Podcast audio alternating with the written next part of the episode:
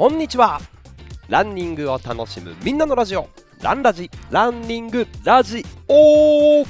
日々のランニングをもっと楽しく同じ空の下で走るランニング仲間の皆さんとつながっていく番組です。走りながらはもちろんウォーキングをしながら家事をしながらお仕事の合間にそしてちょっとお出かけの移動中にぜひお付き合いください。今日もナイスランお届けするのは走る MC 岡田匠でございます。ランラジ 64km 数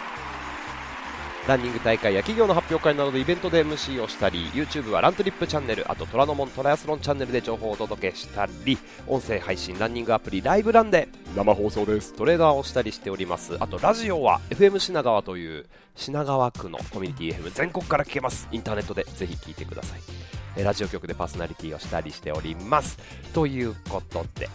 今回はですね 64km 目緊張したらチャンスっていうお話と、えー、皆さんからいただいた教えてランラジ引き続き紹介をしていきたいと思います、まあ、今週あたりでこの教えてランラジのお題から一歩ね踏み込んでその皆さんからいただいたものの中からちょっと次週のテーマを設定していこうかなと思っております。はい、えー、どんどんねなんか聞いてくださってる方がランラジファミリーが増えていて大変嬉しいです。ありがとうございます。皆さんもぜひ身近な方、えー、ランともにランラジのシェアおすすめお願いします。嬉しいです。ありがとうございます。つながっております。はい。あのランラジの T シャツ2月の14日、えー、バレンタインデーでねオーダーが終了になったんですけどあの、ま1回目の発売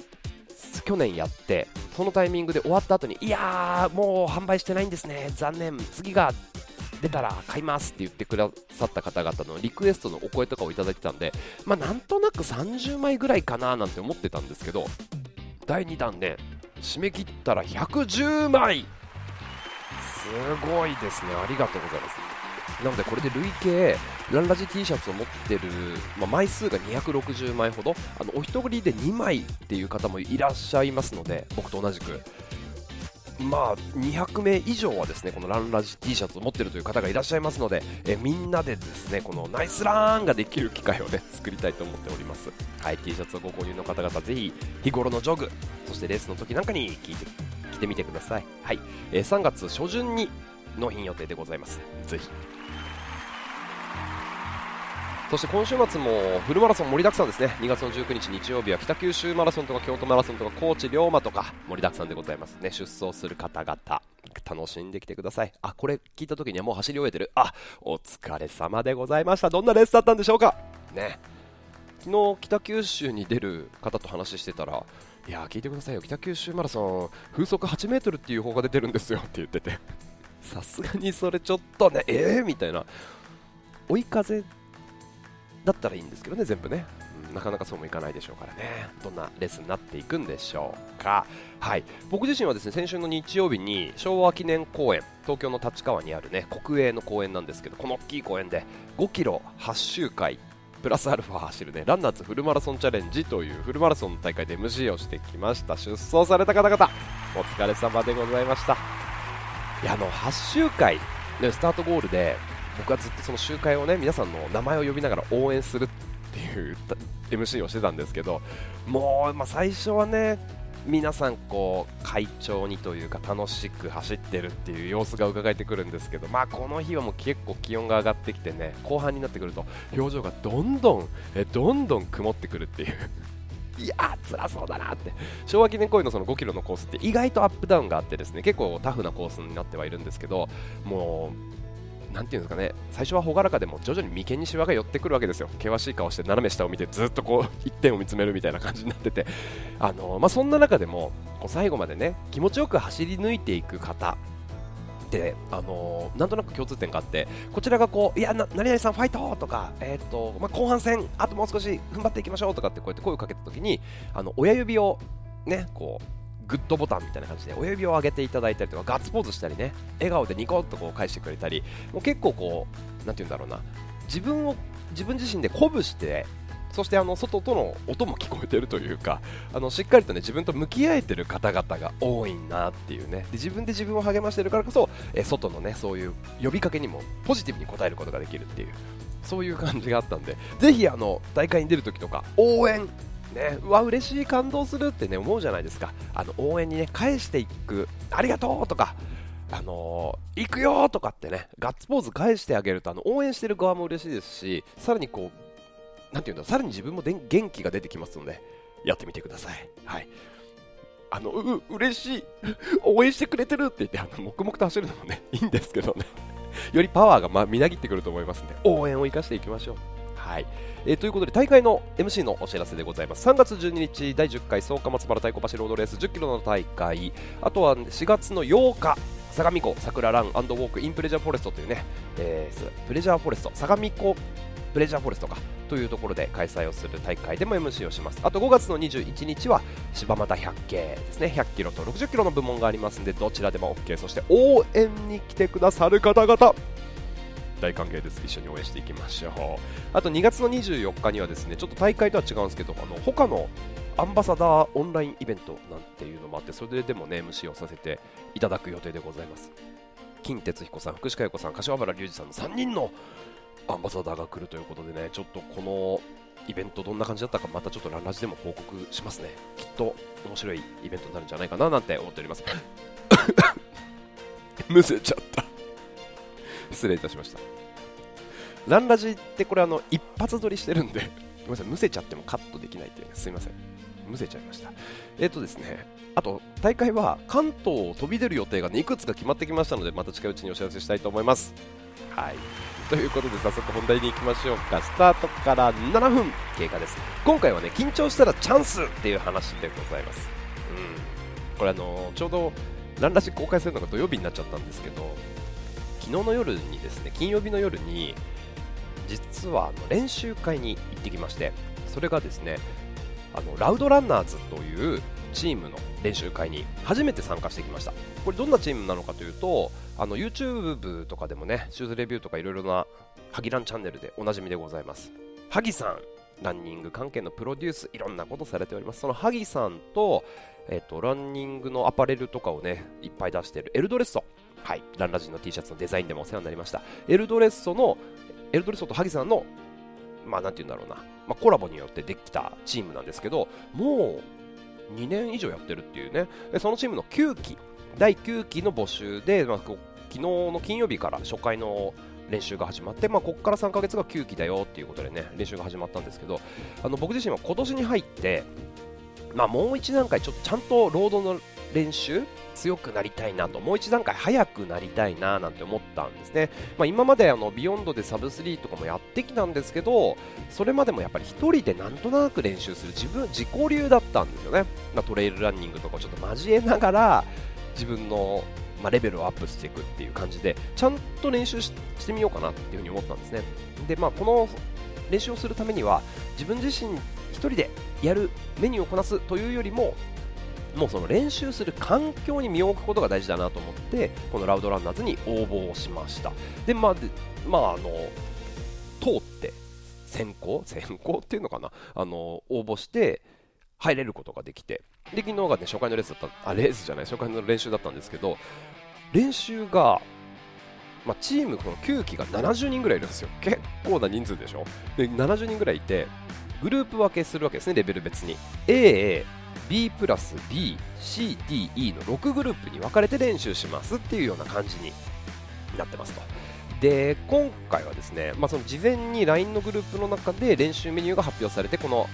何日はこの練習メニューでいきますって萩さんが連絡するんですけど、えっと、昨日はですね 2000m×4 本であのその間のインターバルお休みあ間違った間違った。2000m×4 本のインターバル走。で間のレスト、お休みが90秒っていうね、メニューだったんですよ。まだ2000やって90休んで、2000やって90休んで、2000やって90休んでて、休み少なくないっていうようなメニューだったんですけど、まあこれがね、練習の意図みたいな部分があるらしいんですけど、どんなレベルで練習したするのかというと、僕はですね、この事前に発表されたそのペースが B プラスっていうところが1キロ3分半から45ぐらい。結構早いでしょ。これできるか分かんないなっていうところだったんで3分半から3分45で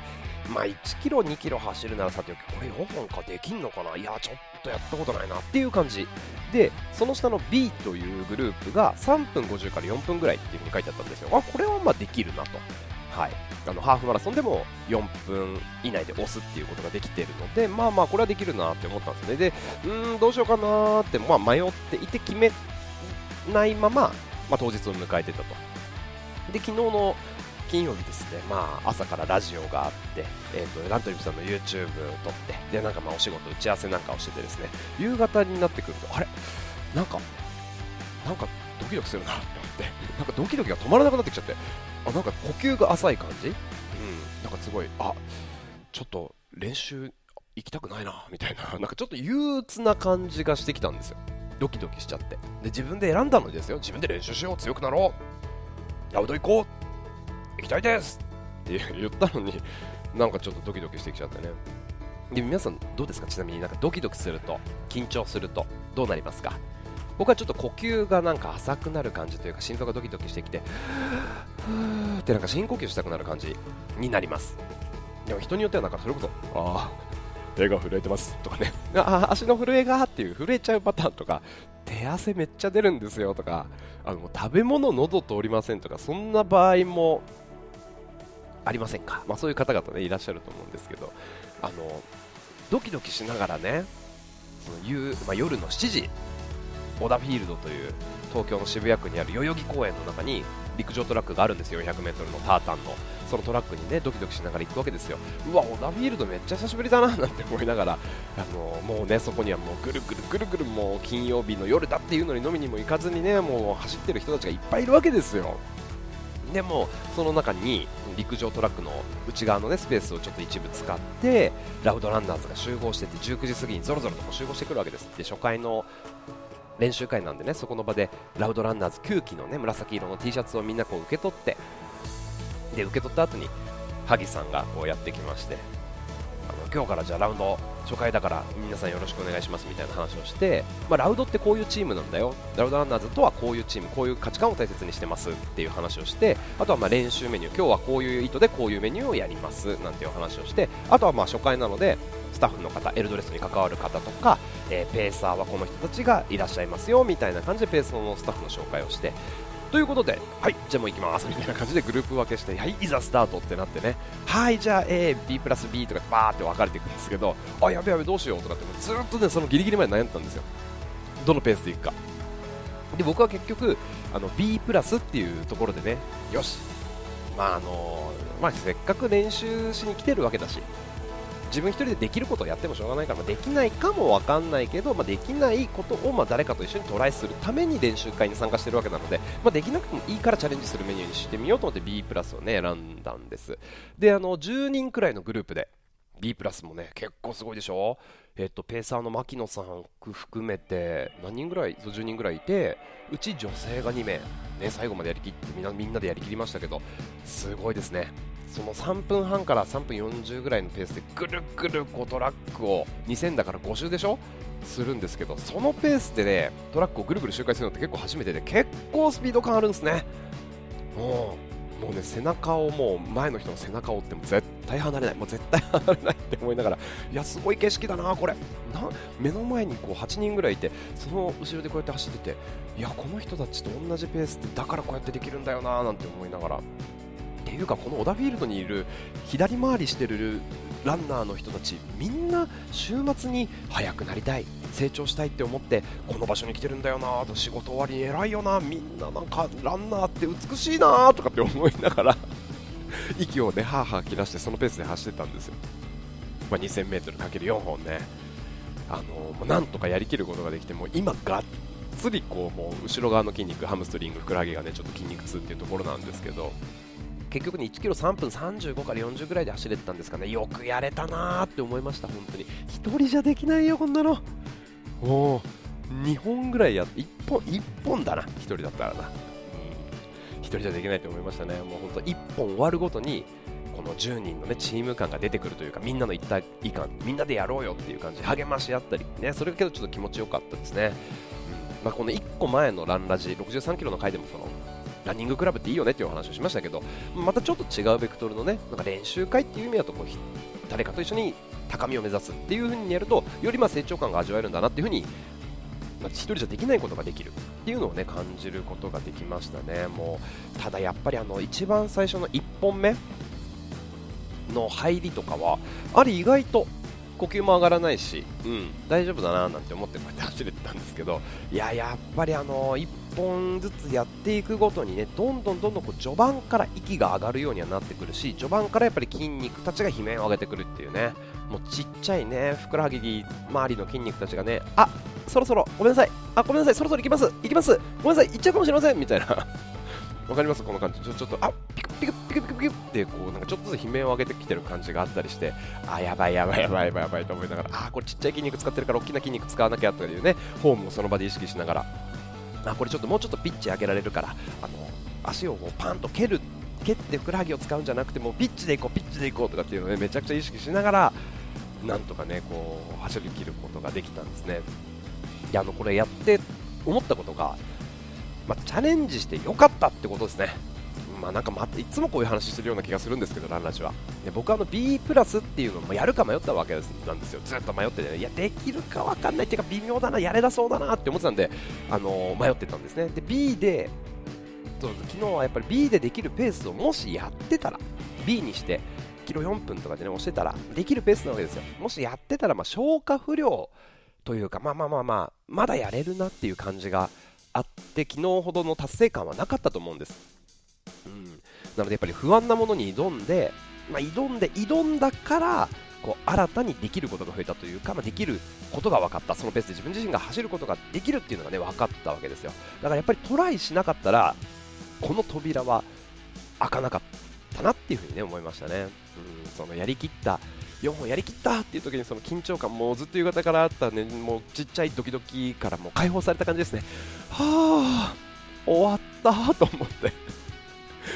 ね、本当に解放されました、ね、チャレンジしてよかったっていうね、ことですよ。で、まあ、この夕方から僕はずっとね、背負っていたこの緊張っていうことなんですけど、緊張の正体、これ何なのかっていうと、あの医学的に言うと、緊張ってその脳内のホルモンのノルアドレナリンっていうのがもう過剰に分泌されてる状態らしいんですね。で、まあ、それが活発に、ん？それがいっぱい分泌されて、交感神経、まあ、今、寝起きからこう活動的な神経、副交感神経、寝起き、そこから寝起きのね活動的な神経、交感神経に切り替わるっていうんですけど、その交感神経が活発になりすぎちゃう、でそんでもって自律神経のバランスが崩れるとこう緊張っていう状態になるってことなんですって。なるほど、交感神経活発になってる、ずっと活発になってて、はあ、はあってなったんですね。うん。まあ、こんなまあ脳科学的になんていう話は一旦どうでもよくてですね、まあ、言い換えれば簡単に言うと不安とか恐怖っていうのがま緊張の正体なのかなって思うわけです。で昨日の僕の場合は練習会に初めて参加する不安。え、ねねねラウドってどんなとこなのとか。えもうこの練習メニューとかできるの？みたいな不安。やっぱできないかもしんないな。嫌だなっていう。あともう行った後どうなっちゃうのか分かんないっていう恐怖もねあったわけですよ、まあ、そんなところがこう夕方からのドキドキ緊張感の正体だった、うん、であのまあ、どんなところからその不安とか恐怖つまりその緊張っていうのがやってくるのかっていうのを考えた時にねあの仕事とかも照らし合わせながらいくつかあるのかなっていうふうに思いまして1個は僕は仕事でもよくあるんですけど完璧にやろうってすること。よし。完璧にやろうって思えば思うほど緊張しませんか？ちゃあるんですよ、もう僕もあの MC、ね、司会のお仕事をしてて、まあ、台本とかがあるわけですよ、本番の時に。で、この台本通りにやってくださいって言われれば言われるほど、一言一句間違わないで、この通りお願いしますって言われれば言われるほど緊張するんです。完璧にやんなきゃいけないから。完璧にやろう、完璧にやろうってするとね、緊張するわけですよ。だからフィギュアスケートとかすごいと思うよ。ね、羽生さん。いや、すごいと思うんですよ。完璧っていうところを目指すからね。で、この完璧にやろうとするとやっぱり緊張するんですよね。完璧にやらなきゃとか、完璧にやりたいって思う自分のプライドがある可能性もありますよね。完璧にやらなきゃいけないっていうケースが少ないと思うんで、いや、自分で完璧にやらなきゃとか、やりたいって思ってるからこそ自分で追い込んで緊張しちゃう。はいまあ、仕事だとこの辺が多いのかななんて思うわけですね。まあ、とはいっても、まあ、このケースの場合は、完璧じゃなくてもいいんじゃないっていうふうに思うんですよね。まあ、自分で自分ににそれを言ってあげる。完璧じゃなくてもいいじゃん。はい。よく思うんですよ僕も。ああこれなんか本当緊張してきてる。あやばいこれ完璧にやろうとしてるなって。ふと自分のことを俯瞰しながら冷静に思うんですけどいや待てよと。この完璧にやるってえ誰のための完璧なのって思うんですよ。で誰のためにあなたは完璧にやりたいんですかって言われて、ね、完璧にやらなきゃとか完璧にやりたいってもう自分のためでしかないんですよ。自分がそうしたい。もう自分のため。でしかない。完璧にやる自分を誰かに見せたいみたいな。かっこよく見せたいみたいな。ねプライドですよね。っていうケースが結構あったりするので、まあ、完璧じゃなくてもいいんじゃないっていう、まあ、そういう時こそそういう風に自分に言い聞かせて、まあ、とりあえず、まあ、この今しかない場所を楽しもう。楽しもうっても自分に言い聞かせるっていうのがねこの場合のあの緊張を緩和する方法ね。個人的にやってる方法。でもうもう一つというかあと2つあるんですけどあの緊張のとか不安の理由その2が準備が足りないってことですね。あこれはもうもうテストの前とかプレゼンの前とか仕事の本番の前とかちょっと不安になったりあードキドキするななんていう時はい。これ自分が納得いくまで準備ができてない可能性ありますよね。まああるんですよ。はい。あー足りてない。あ一夜漬けになっちゃった。あーそこ調べときたいなと思ったけどできてないけどうわ本番になっちゃった。みたいな。はい。プレゼンの予行練習するつもりだったけど全然できなかった。え、ポインター、これどうやって使うんですか？え、これあの、プレゼンのパワーポイントの資料最後のやつ、表がうまく組めてない、大丈夫です、だめ、大丈夫ですか？みたいな。準備が足りない、もうこれ準備するだけなんでね、もう準備をするって対策しか取れないんですけど、はい、まあまあ、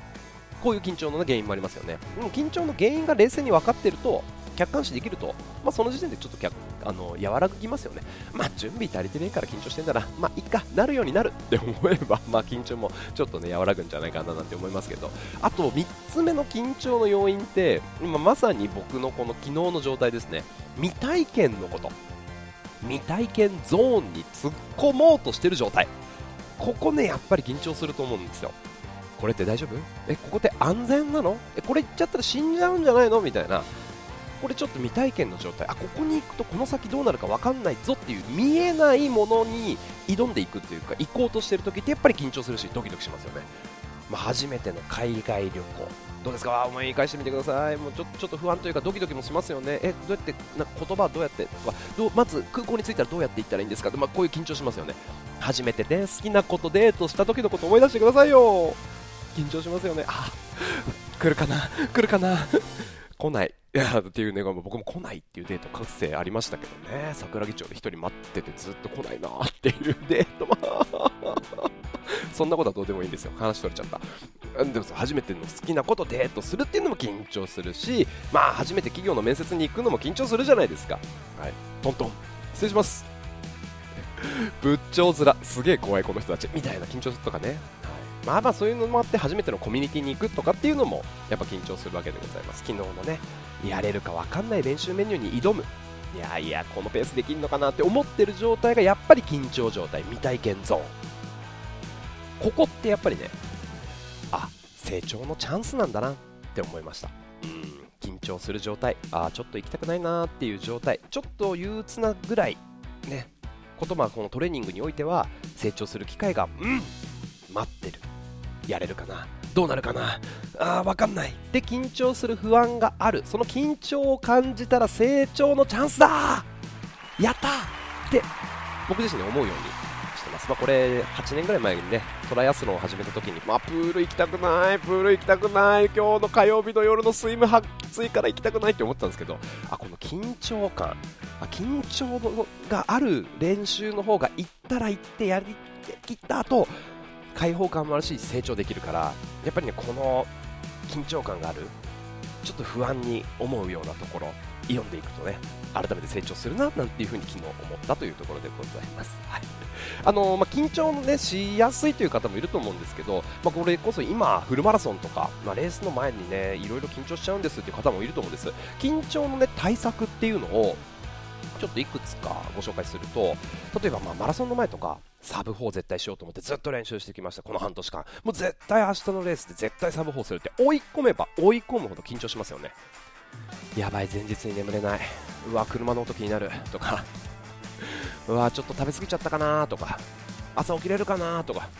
このホテルの匂い気になるとか。枕が硬い気がする。神経質になりすぎて眠れないとかねありませんか？緊張するっていう方もいると思うんですよ。完璧にやろうとしてるっていうことですよね。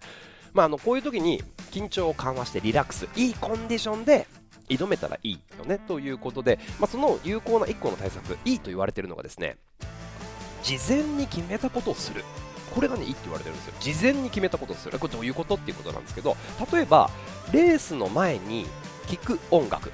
レース前、え10分前にはこの音楽聴くとか寝起きでまずこの音を聴くとかっていうあらかじめに決めた音楽を決める。あ間違えた。あらかじめ決めた音楽を聴くこと。あとはあらかじめ決めたストレッチをやる、うん、でスタート前に整列したら例えばスタート前に胸をドンドンドン大丈夫。俺はできる。大丈夫。俺はできる。大丈夫。俺はできる。みたいなこう自分の中でのルーティーンみたいなね。絶対楽しむ。絶対楽しむ。絶対楽しむ。って3回唱える。レース前に。みたいな。これを事前に決めておいてそれをやる。これがねミソでその場の思いつきでやるんじゃなくってあの事前に決めたことをやるってことなんですね。これなぜかというとポイントは自分の脳みそで自分を制御してコントロールする。そうすると落ち着くんだそうですよ。はい。へーって。ね 自分で自分をコントロールしてるっていう感覚。これがまあ落ち着きにつながるそうなので、まあ、レースの前はこれをやる音楽をこれ聴く、まあ、スタート前に、まあ、深呼吸してよし楽しんでいこう。で左胸に手を当ててよし行こうみたいな感じで自分のルーティンをやっていくと落ち着くということでございますのでぜひレース前とかね取り入れてみてください練習前とかでもいいかもね、うん、あそのためにもゆとりを持って朝早くちゃんと起きましょうはい、ということで、えー、今日はね、緊張はチャンスっていう成長の機会だというね、お話をさせていただきました。スタートから27分、皆さんからいただいてる、はい、えー、ジャーナル紹介していきます。日々のランニングをもっと楽しく。ランニングラジオ。ランラジ。さあ、スタートから、うん。今度こそ、ちゃんと27分。経ちました。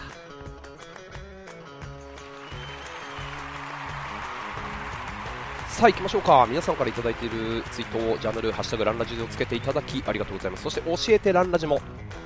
ありがとうございます。ちょっと手元でチェックしていきましょう。皆さんからご参加いただいております。たくさん来てるんです。ありがとうございます。ちょっとね紹介しきれない部分がもちろんあるんですけどこのハッシュタグ教えてランラジとかをあのぜひチェックしていただいてなんかご自身があこの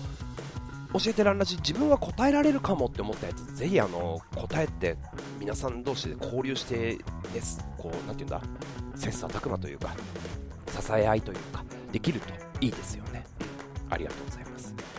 えアーチンさん教えてらんラジ。最近落ち込むことがあったり靴ずれが痛かったり靴ずれをかばって走っていたら他のところが痛くなったり。はい。もやもやもやもや解消法は走ること。それともう一つ人のプチ自慢を聞くとワクワクしたり気分が上がるスイッチがオンになるんです。私。昨日も職場の人のプチ自慢で元気のお裾分けをもらいました、えー、そこで教えてランラジ。みんなのプチ自慢を教えてほしいな。聞きたいな。なるほどああで私のプチ自慢があるかなと思ってた時探し物をして見つけた月間ランナーズのフロックフルマラソン1歳刻みランキング。90位と65位で2年間名前に載ったことがあったんです。すごいですねこれ。これ元社員としてはですねここに乗るハードルの高さ知ってるんでねすごいですねこれ。なるほど。これはもうプチどころか結構がっつり自慢にしていいやつじゃないですかね。いいですね。えーとですね。教えてランラジうんとおっぱーさん。教えてあなたのタイムマネジメント。おなるほど。今朝は朝ランするつもりでしたがでしたが起きれなくて走れませんでした。ということで我が家では家事の役割分担料理は私それ以外は妻。なので毎日の娘の朝ごはんと弁当は私が作らなければならないのですが朝に全部やってると走る時間は確保できません。なので明日の朝は走るぞという時は朝ごはんと弁当の準備は前日の夜に済ませます。素晴らしい。そして朝は出すだけという形にして朝ランの時間を捻出しているんです。朝ランのために夜の遅い時間に料理することもしばしばあるんですがそうすると夜中に目が冴えてしまってなかなか眠れず朝起きた時は体がだるくて走れないこともあります。なるほど。これは私の例なんですがランラジを聞いている皆さんもそれぞれの時間との戦いがあるはず。うわ絶対あるよねこれ。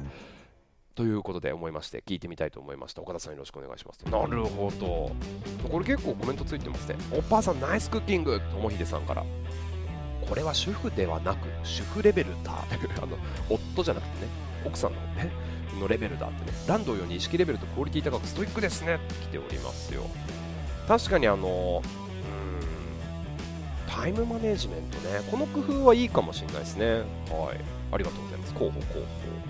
えっ、とそして教えてランラジ来てるんですよね。あとですねよしさんよしよし FZ1 さん。教えてランラジということでシューズの悩み。キロ5分から6分くらいのペースなんですが10キロとハーフの大会を控えていてカーボン入りのシューズを履いてみたいと思っていて探してます。なるほど、うん、このくらいのペースでもマジックスピード2とか履いて走っても大丈夫でしょうか？それとも無難にカーボンなしの高反発モデルの方がいいんでしょうか？何かおすすめがあったら教えてください。あこれ。これね僕の感覚でこれにもうその場でお答えしちゃうと Magic Speed 2いいと思いますね。キロ5分台から6分くらいで10キロハーフいいと思います。あと最近出たあの S4 っていうシューズ。サブ4向けにアシックスが作ったシューズなんですけどこれもねすごくキロ5分半とかで走るのにあのいい感じにカーボンの安定感あの FF ブラストターボの反発性っていうのもらいやすいのですごい、ね、いい靴だと思いました、まあ、あとはそのカーボンそうですね履きたいってことだったら何ですかね。他のカーボン X とかなんかもカーボンプレート入りのシューズの中では結構安定感がしっかりある方なんでこういうペースでも使いやすいんじゃないかななんて。あと他でいくとボンダイ X とかね。ボンダイ X なんかもいいかもしれないですね。でもまあ10キロ20キロだったら S4 マジックスピードかな。はい。シューズあ最近ねシューズがねもうねジョグシューズがもう今年なんかすごい豊作だなって個人的に思ってて。そのレポートしますね今度。伝えたいんですよ。えっとあっちさんありがとうございます。えー、っとランラジ教えてランラジね。はい大会の T シャツマラソン大会でもある T シャツって結局みんなどうしてますか？この前匠さんは引っ越しのタイミングで処分したと聞きましたが処分の仕方もいろいろあるよなと思ったり、え、最初はパジャマ代わりにしてたけど消費スピードよりももらうスピードが増えて大変な感じです。わかるわ。何あなた寝るときに毎日違うパジャマ着てんの？みたいな。なんでいやいやもうちょっとたくさん着るものがあってみたいなね。皆さんどうしてるのか知りたいですと。私は寄付できる先を探してる。ああなるほどね。寄付したりそうですね。服を回収してくれたりっていう、まあ、そういうのがいいですよね。あと大会会場でピあの回収してるところもあったりしますよね。えっとあとはですね。カメラ猫さん。ありがとうございます。えっと、マシューさんが教えてるラジのお題でランニング動作などが可視化されるデバイスって皆さんお使いなんでしょうか？という質問、あ、来てましたね、ガーミンのね。あ、名前どう忘れちゃった。あのランニングコネクトじゃなくてなんだっけ。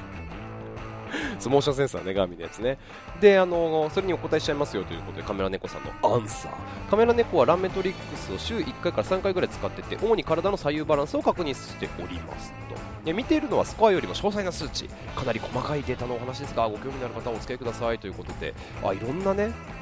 すごい。76点の時、え、体幹の光景そして上下動上下動の身長比こういったところがどうなのか。74点の時はどうなのか。左右方向の衝撃蹴り出しの時間設置時間まで。すごいよねこれ。でも本当にあのちゃんとアドバイスも適化ですもんねランメトリックスってね。使っていくと、まあ、どんどんランニングを俯瞰できるっていうのがいいところですよね。あタイムマネジメントにちょっと近いことかも。キキビビさん教えてられなじ。皆さんいつも何時に寝てますか？アンド起きてますか？はいはい。1日7時間睡眠が推奨されておりますがベッドに入るのが23時半とかになるので睡眠時間が5時間から6時間になっています。過去ランラジ会で睡眠は大事で大事だってお話をしてたので睡眠の質を上げるために体を温めて軽くストレッチして寝てるんですけど少しでも早く眠るために工夫していること。があれば教えてほしいですはあ。なるほどね。あゆずレモンさんそこに対してコメント、えー、9時に布団に入りランラジを聞いて寝落ちしています。ちょっと待って。寝落ちしない時に聞いてよ。ゆずレモンさん。いつもナイスランあたりで早いな。序盤じゃん。たくみさんの子守歌かもしれませんということで、そんなわけで3時か3時半には起きています。ランラジオ聞き直す。あ、よかった、聞き直してくれてるんだ。よかった、よかった。えー、早く寝るので秘訣は、日中がむしゃらに働いて眠る前に読書かランラジオ聞くことがマイルールです。まずいな、これ。ランラジオは起きた、起きてる時に、はい、ぜひ聞いてください。よろしくお願いします。